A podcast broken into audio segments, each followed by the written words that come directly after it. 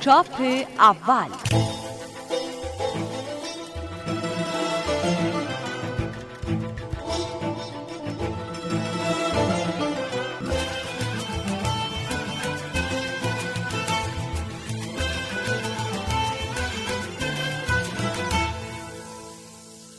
سلام.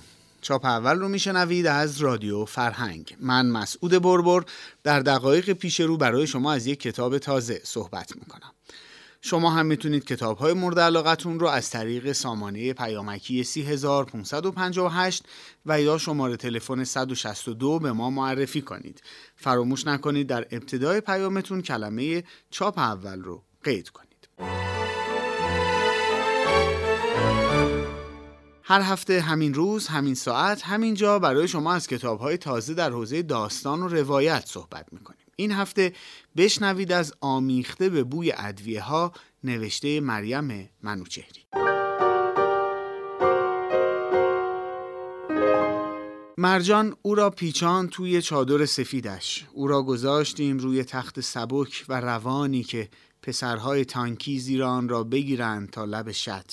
مرجان اول قاب عکس قدیمی علی را گذاشت توی دستهای فرتوت ننه که شبیه جنین کوچکی زیر چادر سفید در خود جمع شده بود و بعد هم یک گوشه تخت را گرفت. کنار مردان دیگر این من و مرجان بودیم که جلوی تخت روان را گرفته بودیم و ننه را می بردیم که با خوشحالی بمیرد. با خوشحالی آدمی که می‌داند کم کم دیگر همه چیز تمام است و وصل راه نیاز نبود سر برگردانیم و به قاب عکس توی دست ننه نگاهی بیاندازیم حتم داشتم که عکس توی قاب لبخند می‌زند. راه افتادیم و جوان جوان بود سیاه پوش که دمام و سنج به دست دنبال ما راه افتادم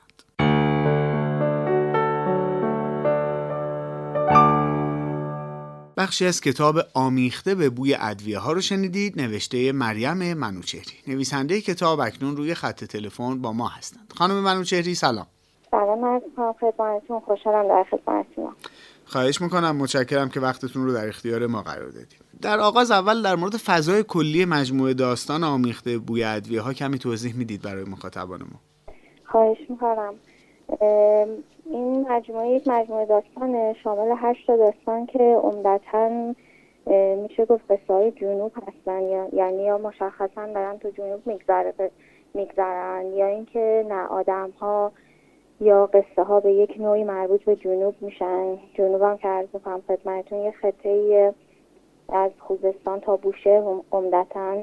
یا گاهی یه ذره فراتر اون علمان هایی که ما به صورت کلی از جنوب می‌شناسیم مثل موسیقی زبان یا به اصطلاح سفره غذایی کلا فرهنگی که ما به صورت کلی در مورد جنوب می‌دونیم.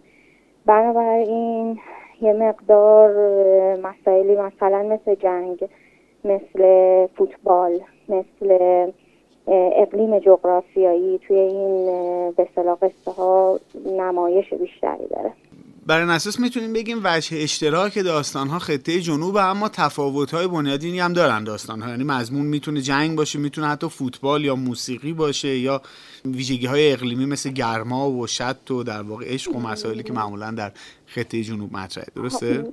حالا خیلی دقیق نمی‌تونم بگم که توی هر قصه این ویژگی ها خیلی با هم ممکنه متفاوت باشه. شاید این تفاوت قصه شخصیت هاست که یه داستان حالا با داستانی دیگه متفاوت می‌کنه. ولی علمان های مشترک اتفاقا توی قصه ها خیلی زیاده. یعنی شاید ربط بین قصه ها همین علمان ها باشن.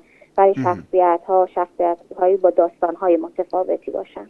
بخشی از کتاب شما که الان خونده شد نصر بسیار ساده و روون و صمیمی و خوشخانی داره با زاویه دید اول شخص. بله. در مورد دیگر داستان ها هم این چنین نصر یعنی از ادبیت به اون معنایی که مثلا نصر فرض کنید دارای تصاویر خاص یا مثلا دارای آهنگ خاص یا می‌دونین اون چیزی که در قالب صنایع ادبی گاهی در نصر برخی نویسندگان مخصوصا نسل پیش ما به چشم میاد به نظر میاد جریان امروزی کمی پرهیز می‌کنه. شما هم در همین موج پرهیز از در واقع صنایع و آرایش های متنی هستید یا خیلی فکر می‌کنم آره. من هم خیلی اهل پیچش کلمات یا استفاده از صنایع خاصی نیستم. تقریبا میشه گفت که آره این حالا چیزی که بشه اسمش سادگی گذاشت توی همه روایت ها هست. معمولا هم روایت ها از همین زبان اول شخص مگر یک قصه همون قصه آمیخته به بوی ادویا که دوم شخصه و اون یه مقدار شاید قالب روایتش با بقیه داستان های مقدار متفاوت باشه به خصوص اینکه یک شخصیت اصلی داستان اصلا ایرانی نیست و فارسی زبان نیست عرب زبانه. و چون حالت نامه در نام طور تقریبا یه مقدار اونه که متفاوت می‌کنه به اصطلاح مجموعه رو. وگرنه بقیهشون آره چون حالا شاید خودم خیلی ساده گو هستم اینه که بقیه فکر می‌کنم روایت ساده ای دارن. به غیر از کارهایی از شما که مثلا در شماره اخیر سان در شماره سوم مجله سان بله. با عنوان فراموشی و بله، بله. در واقع داستان از این دست این این ور یک کار دیگه هم از شما به خاطرم میاد به نام بعضی ها بر نمیگردند بله. جایگاه اثر تازه شما کتاب تازه شما در میان کارهای قبلیتون چیه چه شباهت با کارهای قبلیتون داره چه تفاوت هایی با کارهای قبلیتون داره اون کتاب قبلی رمان بود که خب یه رومانی بود که چند تا فصل داشت. هر فصل راوی به اصطلاح متفاوتی داشت اما همه راویا داشتن در داستان کلی رو تعریف می‌کردن. بنابراین خیلی قصه های مربوط به همی داشت تعریف می‌شد. شباهت هاشون اینه که خب همه داره تقریبا 99 درصد قصه هایی که می توی جنوب میگذرن و مربوط به اون خطه هستن.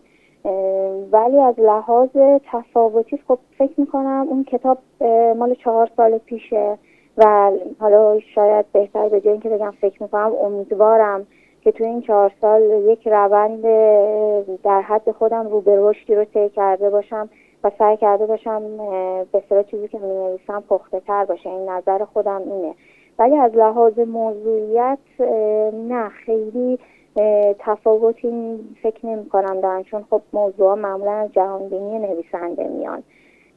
زنها توی قصه هم همچنان خیلی پررنگه جنوب پررنگه جنگ پررنگه.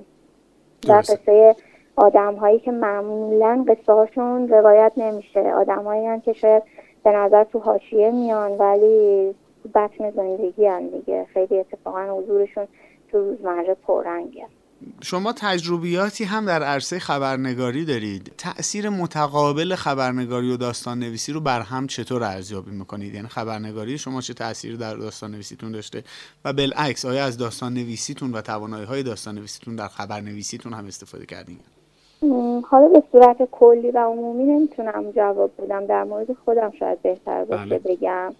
من خب فکر می‌کنم اتفاقا خیلی ربط مستقیمی هر جفتشون بر هم دیگه دارن. البته که در دوران خبرنگاری تقریبا میشه گفت تجربه داستان نویسی نداشتم و بعد از اون تجربه حرفه داستان نویسیم رخ داده. اما این خبرنگار بودن هم شاید باعث شده که یک مقدار توی روایت قصه ها بتونم حالا شاید خواننده بگه نه همه جا ولی از نظر خودم خیلی جا از اون قصه بتونم به عنوان راوی فاصله بگیرم. و اتفاقا مثلا توی این کتاب یه قصه دارم به نام روزی که عبد مرد یک چیز تابستانی عبد مرد. این کاملا یک روایت گزارشگونه داره. فکر می‌کنم که تأثیری که تونسته بذاره برام اینه که بتونم مشاهدگر بهتری باشم.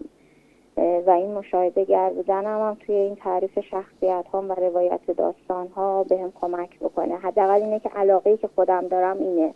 امیدوارم اگر الان بهش نرسیده باشم بعدا بهش برسم. یه مقدار از این روایت ها بتونم به عنوان نویسنده فاصله بگیرم حتی موقع روایت کرد کوتاه اگر دوست دارین در مورد کار بعدیتون هم توضیح بفرمایید که رمان مجموعه داستان اصلا شروع شده نشده چه برنامه باش دارید؟ اگر که بخوام مجموعه داستان منتشر کنم که فکر می‌کنم بتونم تو فاصله کمی این کار رو بکنم. چون من معمولا با فاصله اندکی داستان کوتاه می نویسم همین الان چند تا داستان کوتاه آماده دارم. مثل همین که شما فرمودین توی سان منتشر شد بله. اخیرا. ولی ترجیحم به این که کار بعدین رمان باشه. و به تب فکر می‌کنم یک رمان زنانه باشه که داره توی جنوب میگذره. البته که من یه مقدار از لفظ زنانه استفاده می‌کنم. شاید برای مخاطب یک معنی کلی داشته باشه.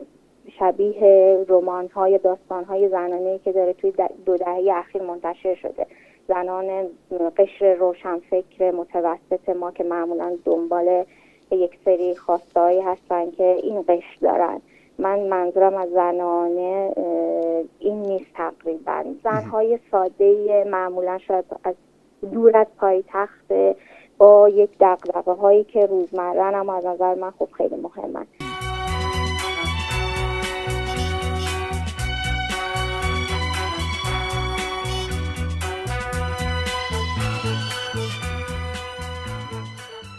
گفتگوی من رو شنیدید با مریم منوشهری نویسنده مجموعه داستان آمیخته به بوی ادویه ها من مسعود بربر پژوهشگر داستان و روایت همراه با پرویز جمالی تهیه کننده و فاطمه جلالی صدا بردار تا برنامه آینده همه شما رو به خدای بزرگ میسپارم. کتابخوان باشید و بدرود.